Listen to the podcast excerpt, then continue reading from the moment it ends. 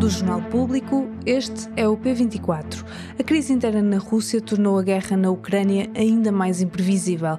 Como estão a reagir os líderes europeus? The latest events in uh, Russia have raised a number of questions. First, relating to the internal dynamics of Russia, its effects on the invasion of Ukraine and on European security as a whole.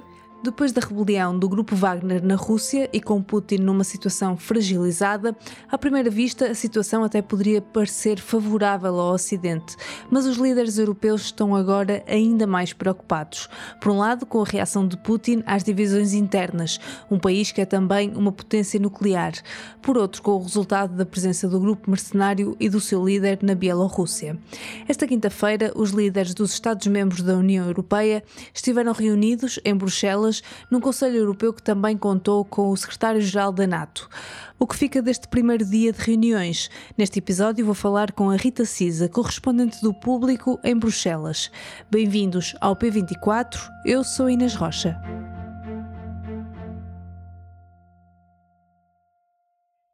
Rita, estiveste a acompanhar o Conselho Europeu, que desta vez contou também com a presença do secretário-geral da NATO. Uh, que novidades é que saíram desta reunião? Que mensagens é que deixaram os líderes europeus e da NATO? Bem, deixaram várias mensagens, uh, diria que nenhuma delas foi especialmente nova. Uh, foi só um reforço de mensagens que têm vindo a ser repetidas relativamente à necessidade de intensificar o apoio à Ucrânia e uh, relativamente à preocupação uh, que é generalizada com as eventuais consequências e efeitos impactos da, dos acontecimentos eh, na Rússia, eh, estou a referir naturalmente à, à insurreição eh, dos combatentes do grupo Wagner que abortaram a missão a, a meio, é? mas que vieram a expor fragilidades e fraturas e divisões no dispositivo político e também militar russo, cujas consequências para já são ainda um pouco eh, são pouco claras e, e não totalmente perceptíveis. Uh, ouvimos o, o, chanceler alemão uh, Olaf Scholz dizer nós somos só observadores, nós não temos nada a ver com este assunto.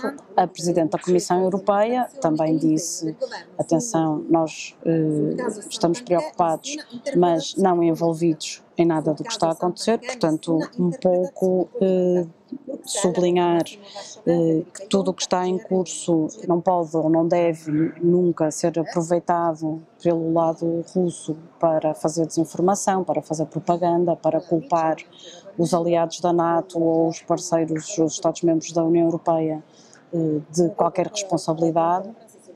Eh, mas pelo que depois apuramos da discussão na sala, que é fechada, portanto não temos acesso, há atas, não temos, mas uh, dos relatos que nos foram feitos, sabemos que houve aqui duas preocupações que foram bastante salientadas. Uma tem a ver com o destino de Yevgeny Prigozhin e dos combatentes do grupo Wagner que não ficarão na Rússia, não serão integrados nas Forças Armadas e, portanto, que continuarão a fazer parte do Grupo Wagner, o destino do Grupo Wagner enquanto organização mercenária eh, agora sediada na Bielorrússia eh, é, está naturalmente no topo das preocupações eh, dos líderes que temem que o facto de Prigogine ter sido exilado para a Bielorrússia possa acabar por converter esse país num Estado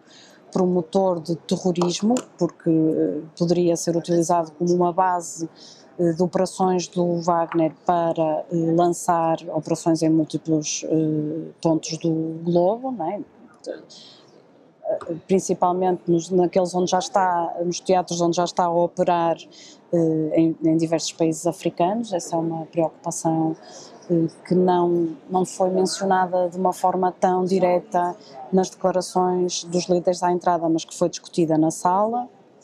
E uma outra tem a ver com as diferentes avaliações que, que foram feitas de, de, da resposta do presidente Vladimir Putin a esta rebelião, com, ouvimos, por exemplo, o, o, alto representante para a política de, externa e de segurança da União Europeia dizer que a fragilidade e enfraquecimento da imagem de, de Putin aos olhos da opinião pública russa não, até acabam por aumentar o, o nível de perigo e de imprevisibilidade da sua, da sua resposta e, portanto, a, a, aqui o sinal que é dado tem a ver, sobretudo, com a retórica nuclear uh, do presidente Putin e com o facto de essa ameaça nuclear uh, poder agora ser mais credível do que era uh, há duas semanas. Aliás, até existe uma preocupação concreta em relação à central nuclear de Zaporizhia, que a Ucrânia aponta como certo que será alvo de, de, um ataque. Esta ameaça nuclear, com esta imprevisibilidade de Putin numa situação de fragilidade, é mais real? Há uma preocupação maior com isso, então? há uma preocupação maior, não, não, não, sabemos dizer se é mais real, se não é, porque, enfim, não há uma escala não é, de, de, de esta, esta afirmação de Putin é na escala do risco, vai de 0 a 10, não sabemos, não é? Uh, mas de facto aumentou, claro, a, percepção que há em Bruxelas, tanto do lado da União Europeia como do lado da NATO, é de que uh, entramos numa nova fase em que é mais difícil ainda avaliar uh, quais, quais podem ser as consequências do que está a acontecer.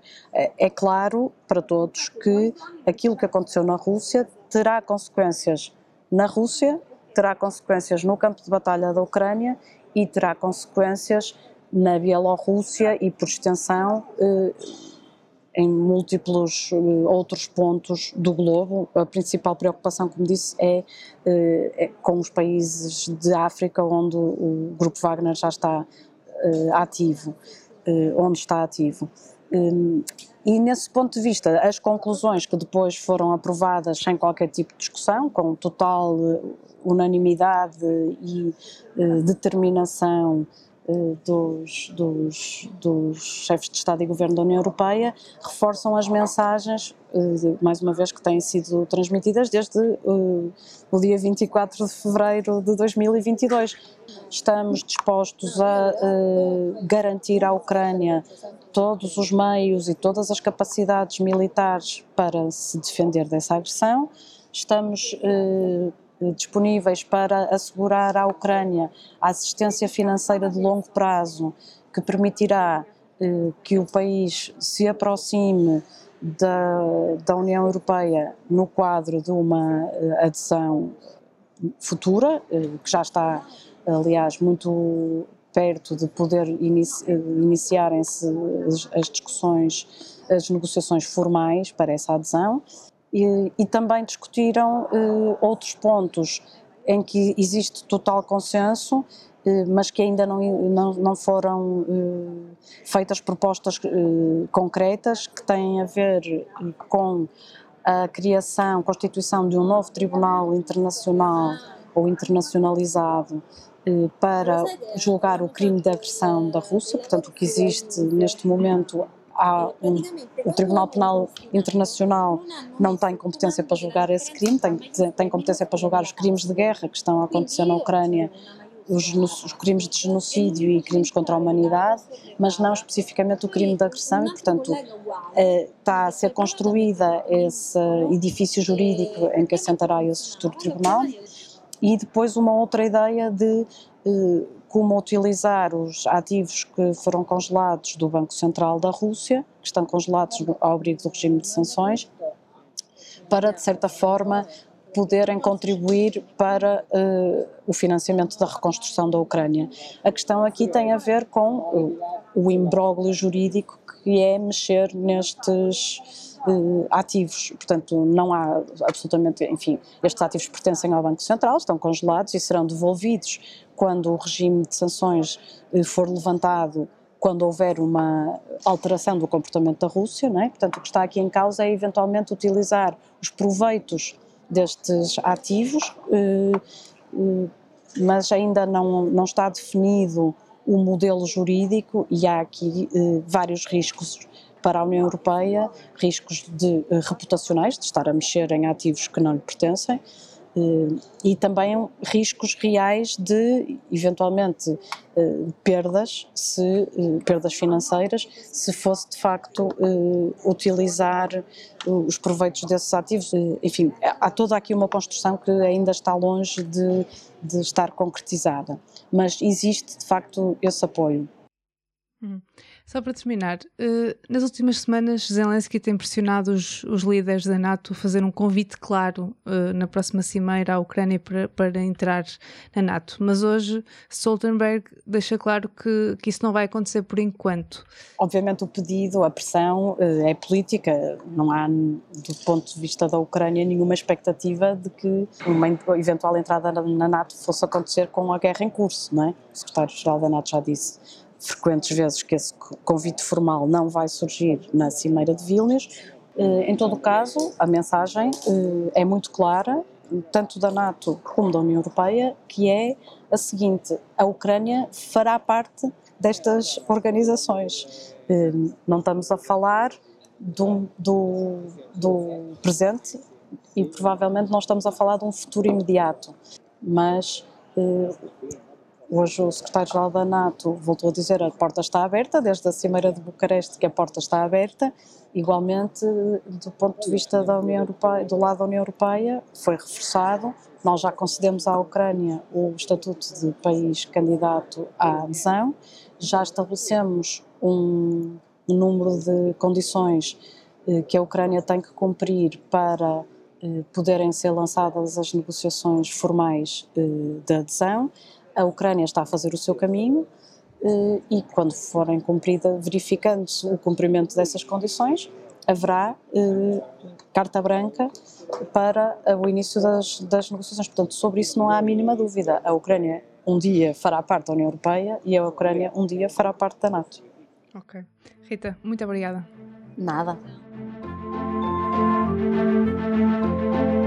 Esta sexta-feira, em destaque no público, os sintomas de depressão e ansiedade em professores e alunos agravaram-se dois anos depois da pandemia. Leia o artigo sobre o novo estudo na versão impressa ou em público.pt. Este episódio foi editado por mim, Inês Rocha. O som que ouviram de Roberta Metsola é do Conselho Europeu. A música do genérico é da Ana Marcos Maia. Tenham um bom dia e bom fim de semana.